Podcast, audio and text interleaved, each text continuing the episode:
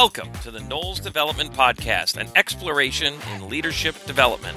I'm your host, Brad Knowles. Now let's dive in.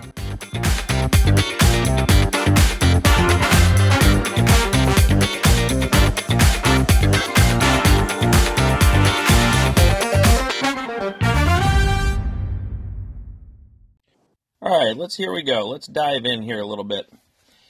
Wanted to talk today about communication. You know, I find that communication uh, is essential. I would hope all would agree is essential part of leadership. It's essential part of business, business development. Um, and I think there's three real big buckets when it comes to communication that I wanted to dive into, and, and especially from a leadership perspective. And the, the three big buckets are first off, communicating so that others hear you. Secondly, understanding how communication works uh, in terms of the various aspects of it. And then three, what I like to call the three C's, the three C's of communication. So, first and foremost, let's talk about learning how to communicate so that others will hear you. And in a leadership role specifically, but I would argue really for anyone in life, we have to own when we're when we're driving the communication, we need to own whether the communication has actually happened. Did what we intend to communicate actually go in the other person's ear hole and get processed in the way that they walk away with what we were intending for them to walk away with? So there's a couple of things to keep in mind. And one of the things I would say is understanding how different people are wired and how that wiring can affect their ability or how they take in information.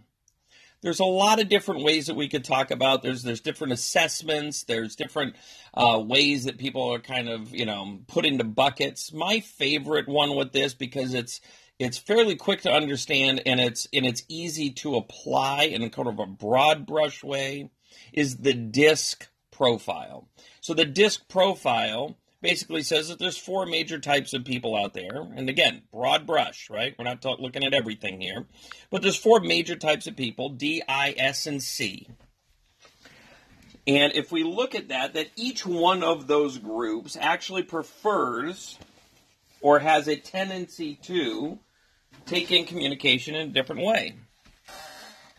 The high D personality type, a driver type person, they get on the elevator, hit the button, hit the button, hit the button, right?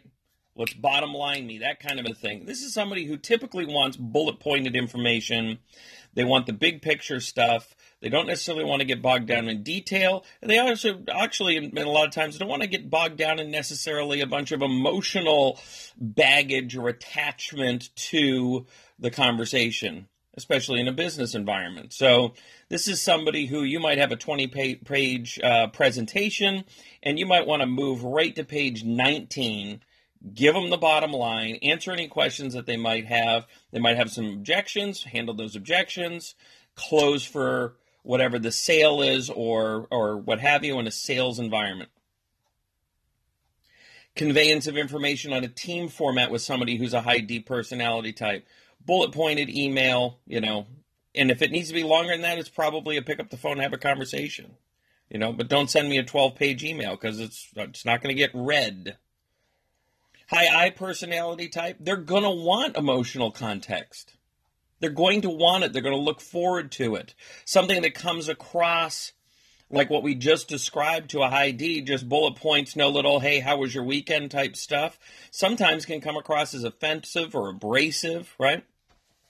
So with our high I personality types, you know, the type of person who gets on an elevator and misses their floor because they got caught up in a conversation with a complete stranger that type of person is somebody who we're going to want to keep that in mind as we communicate with them. We're going to want to involve some of that emotional context, building of rapport, connection, familiarity, that kind of stuff. It's okay if the recording with them, the recording, the message with them, the email with them, whatever it might be, be a little bit more verbose. They value it, it adds context. High S personality type, looking for security, stability, that kind of a thing. You know, that type of person is a person who, whenever possible, especially in a communication way, we want to care for them if we can. Let them know that everything's going to be okay. Even when presenting challenging or struggling things, show them the what's next, show them how this is going to work out, show them, you know, give them give them the light at the end of the tunnel type thing and understand that emotional connection here is also important. High S personality types really do think much like the high I's about the who first, whereas the D thinks about what first as opposed to who. And the last one, the C, is again more of a thinking about the what type thing, only they're looking for more detail. Again, not necessarily a lot of emotional context in the communication, right? Fact based, but they're looking for depth in it. So they like the 20 page report and they're looking for websites to reference in the 20 page report where they can go get more information. They're going to make their their decisions, they're going to come to their conclusions based off of data gathering um, and very little about kind of the emotional context of the conversation. So your high D's, high C's are are what people. High I's, high S are more who people. The D's and the I's like to move quicker, so pace of response, quickness of communication, all of that kind of stuff is valued. High S, high C, a little bit slower pace to that. Again, this isn't an intelligence thing, it's a processing thing and a preferred rate of movement. So we need to keep that in mind when we're talking to them. And that's why I like the elevator example. You know, your your high C on the elevator is a person who's getting on there and checking out the uh, their certificate and making eyeing everybody else in the elevator, making sure that they're under our max weight capacity. This is often your high uh, your engineering types, your accountant types, you know, real detail oriented people. Who owns the communication as a leader? It's you. So whether you're a D, an I, an S, or a C personally, and you have your own preferred style of communication, when you're looking to communicate with other peoples on the team, organization, potential clients, we need to morph and adjust our communication style to reflect how they hear. Other ways that you can go about this, you can do Strength Finder, you can do Five Love Languages. There's a lot of different things that you can look at as tools. I prefer the disc because when you get to know the disc profile, you get to understand how to, in a rough way, in a broad brush way, get a read on someone quickly so you can adjust quickly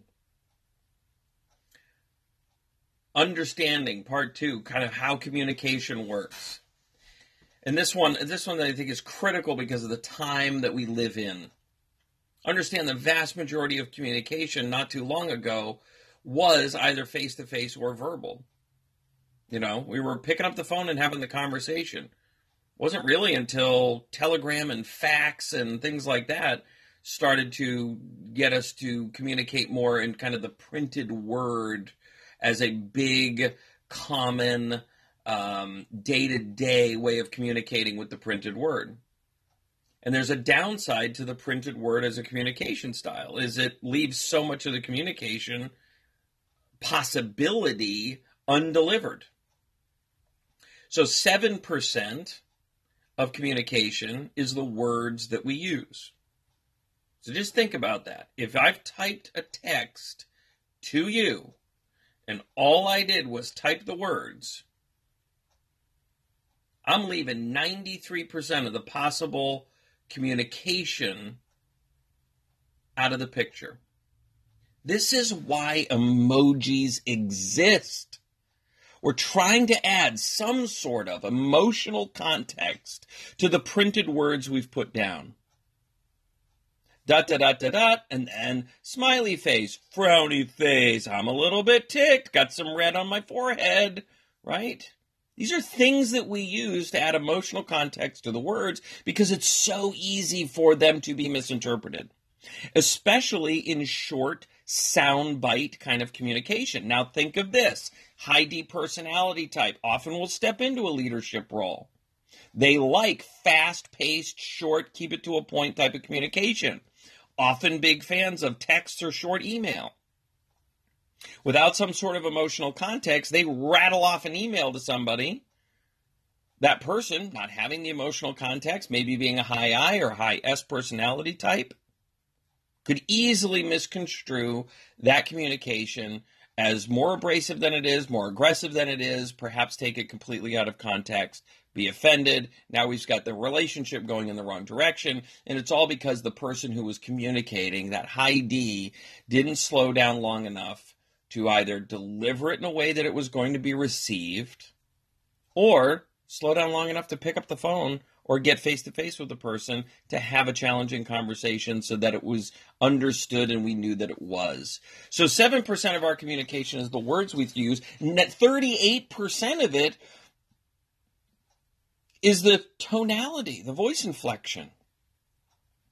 For a lot of you who know me and get to work with me from time to time or a weekly basis, you hear a fair amount of that, I think, in my voice. You know, the, the range of tonality and voice inflection that happens. And it adds so much context to the words. If we're leaving that on the floor, as it were, we're leaving ourselves again open for a lot of misinterpretation. It closes the gap big time going from word, you know, printed word to spoken word but we're still leaving 55% of it off the table. And that 55% is body language, you know, facial expression, that kind of a thing. Now, here's an interesting point that actually came up today with one of our coaches.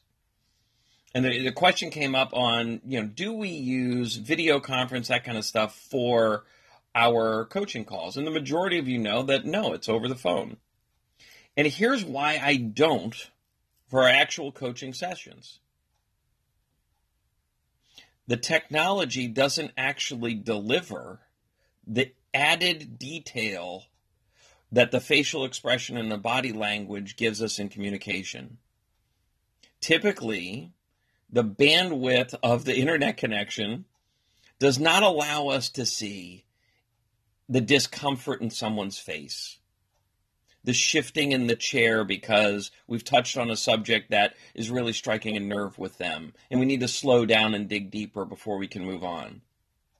I can't tell by a video on a Google Hangout if someone is telling me something that's not true.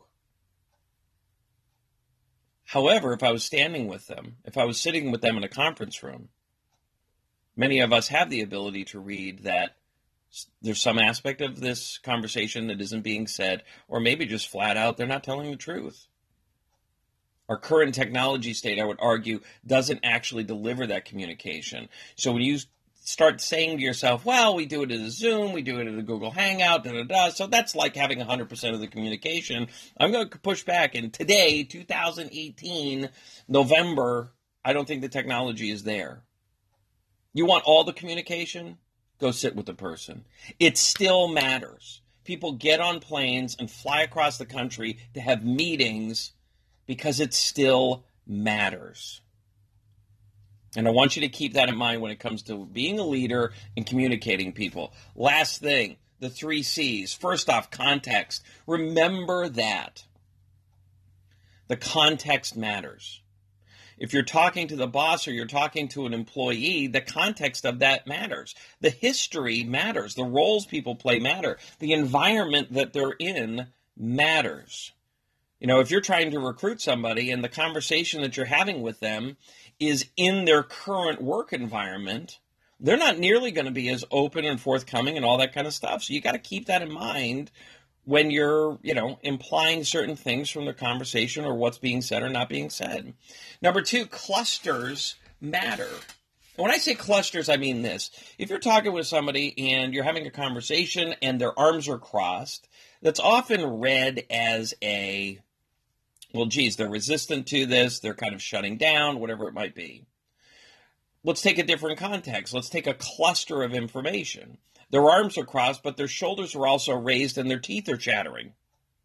Well, no, the person's not resistant to the conversation. They're just cold. So we've got to take a look at the whole package of information. And again, a lot of that stuff can be really challenging to read over video context or anything like that. What ends up happening on the video side, I find more often than not, is the video and the technology itself becomes a distraction, and we actually lose some of the 38%, hang in there with me, some of the 38% that is the added value of the audio. The voice inflection, the tonality, all of that kind of stuff. We're not picking up on it because we're distracted by the visual or the technology itself. So we end up losing some of that instead of gaining the things that we would like to gain, like the clustering and body language and all that kind of stuff. Last one on the C's congruence. You can have this with the words and verbal, the words, verbal, body language, whatever it might be. We all experience it. Hey Jane, how you doing? I'm fine. You and I both know Jane ain't fine. The congruence of the tonality and the words used don't align. There's a disconnect there. Here's the thing we know as a coach, and I would encourage you to think about as a leader. Just because they said they're fine doesn't mean you get to move on to the next thing. You actually have to stop and you have to address the fact that they're that the words they're using and the information that's actually being conveyed are not in alignment and that something is off. And we need to address what is off first before anything else is going to get received by them. It, now, it could be just a simple distraction of, ah, I got pulled over and I got a ticket. Okay, that's it. Okay, let's address that before we start diving into this. You know, our, our customer has an issue conversation. The leader has to own this. They have to own this piece of the communication. You don't get to walk in as a leader and say, hey, this is how I roll. And if you don't like it, that's your problem.